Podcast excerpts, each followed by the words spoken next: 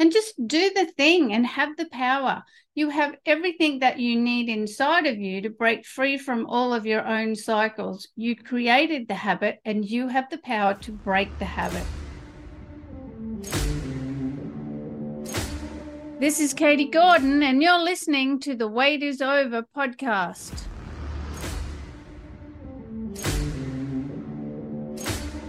Welcome, health and freedom seekers. Sit back and relax as you come on this journey of overcoming obstacles so you can lose weight, gain health, and live the life you've been looking for. Hello, listeners, and welcome to this week's show. I'm your host, Katie Gordon, and the wait is over with Dietless Living 360 Degrees. There's no recipes, food regimes, or exercise programs to follow. This is simply about how to take your life back, how to take control. Because we all have a voice and we want to be heard. We want to forget about dieting, focus on living, and lose weight. And to do that, we create a new mindset, a mindset that gets us over the obstacles and challenges of life and our own unconscious programs because that's really what's impacting on our weight and health and causing habit relapse. And the purpose of this podcast is to share with you what I learned over 25 years in dieting hell and spending over $100,000 working out how to step into dietless living because no one should suffer mental and emotional anguish just to lose weight. And today we're talking about overcoming the weight loss obstacle of food voids. So, what's a food void? I hear you ask. And a very good question that is. Well, a food void is an empty space that exists where once we used to have a food activity, a habit, or something that revolved or involved food. And our lives are absolutely chock a block full of moments that involve food, right? Almost everything we do socially is around food, connected to food, meeting people for food. And our lives are actually filled with moments that involve food. Our food habits are so intertwined into our daily life that we don't even really realize how many we have until we decide to lose weight. And that's when it becomes glaringly obvious where we had a food habit that we no longer can partake in because we are now changing our foodie habits. So, what we normally do in those moments is we default a, a weight loss solution called substitution rather than going for what we really should go for, which is elimination. So, what that means is we actually substitute a once unhealthy food choice for a new, healthier food choice. But substitution is ultimately what leads us into or back to having a habit relapse because we haven't actually made a change to the habit of eating. We've just changed what it is that we're eating. And truth be told, the healthy snack is not hitting any of the markers that our brain is asking to get from it. We have certain things our brain is saying, yes, please, I want that. That's what we do at this time of day, or that's what we do when we go out for coffee with friends. This is what we do when we go to the markets on Sundays. And so, really, habit relapse is inevitable because we're simply not hitting those markers. And that's actually how we end up eating a lot of sugar and fat free foods and soft drinks, which are really damaging to our health rather than giving us the great health that we really want, which is the purpose of why we want to lose weight, right? We want to have good health.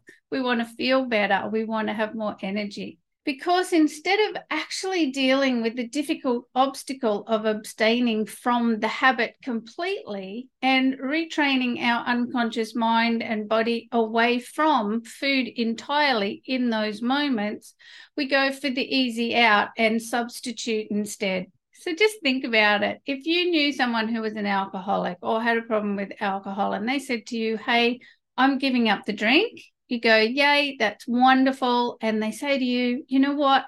This is my plan. This is how I'm going to do it. I'm actually just going to go to the pub every day still, the same time that I always do.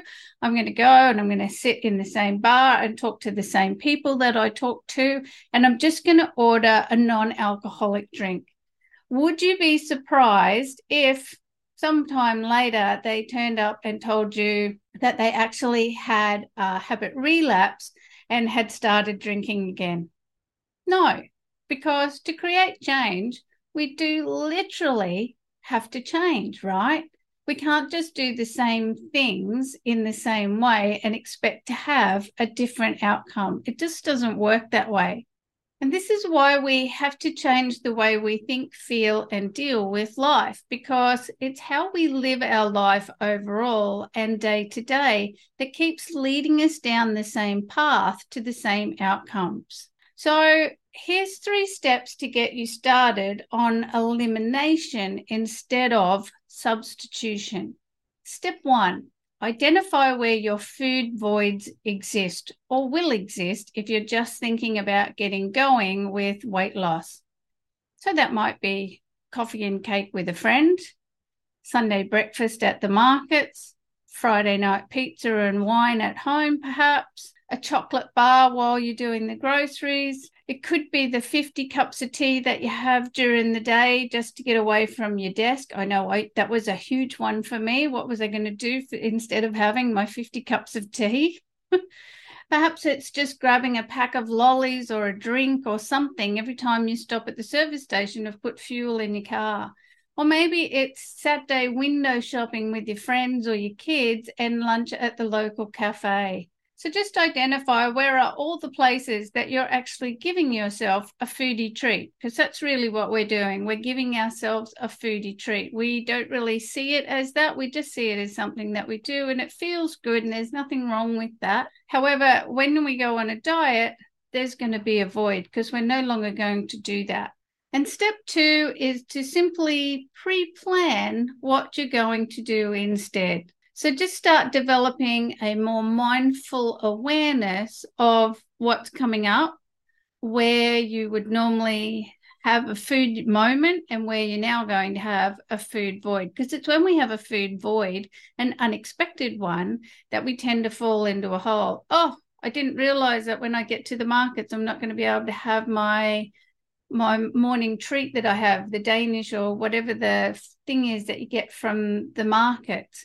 And all of a sudden, you find yourself and you've got what you're left with is a little bit of anxiety, a little bit of stress or tension in your body because you can't fulfill that habit that is, has already been pre programmed into your mind and your morning. So just think of two strategies that you can do to change the habit. Abstaining from the location is not always an option either. So sometimes that is a default thing. Well, I just won't go there. But we still have to stop for fuel. We still will want to go grocery shopping. If you've been grabbing a chocolate on your way around the supermarkets, you can't abstain from that location. So you do need to think of a strategy to implement that is not a substitution because we want to eliminate the habit altogether.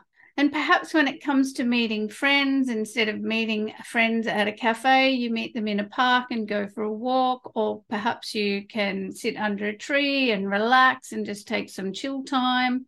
Be inventive and remember to create change. You do literally have to change. We we do need to make new habits. And step three is review your progress. When it goes really well, review what you did and duplicate it, maybe again in the same situation, or maybe duplicate it in one of the other situations.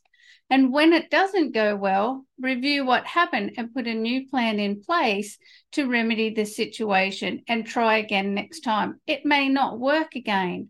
You may have to try plan A, B, C, D, all the way through to Z and then start again it depends on how well ingrained the habit is and how difficult it is for you to abstain from it.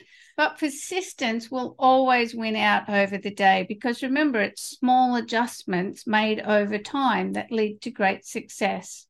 And just do the thing and have the power. You have everything that you need inside of you to break free from all of your own cycles. You created the habit and you have the power to break the habit. And it is just simply about consistency and reminding the mind body consciousness we've changed. We're making new choices now, and this is what we're doing. So, thank you for watching or listening today. If you want any extra help with this, please just book in for a private session and let's just get it done this week. Because life is for living, and an ounce of adjustment is always easier to implement than 20 pound of change. It's time to enjoy the life you've been looking for.